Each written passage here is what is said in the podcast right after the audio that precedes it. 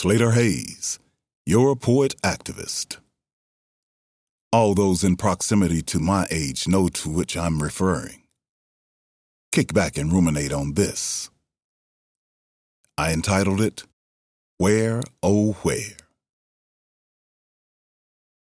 A broad shouldered stalwart, possessing an ability to flow easily from room to scene. Donning shoes as mirrors, equipped with a calming voice, easily circumventing what could become chaos. Meticulous creases as razors, armed with an ability to captivate and elicit responses without prodding.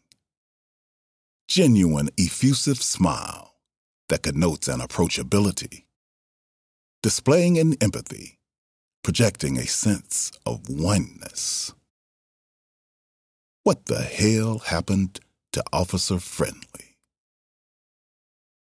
Our spirit lives. Join me again next time as I bring you more of the spoken word with Slater Hayes. Peace.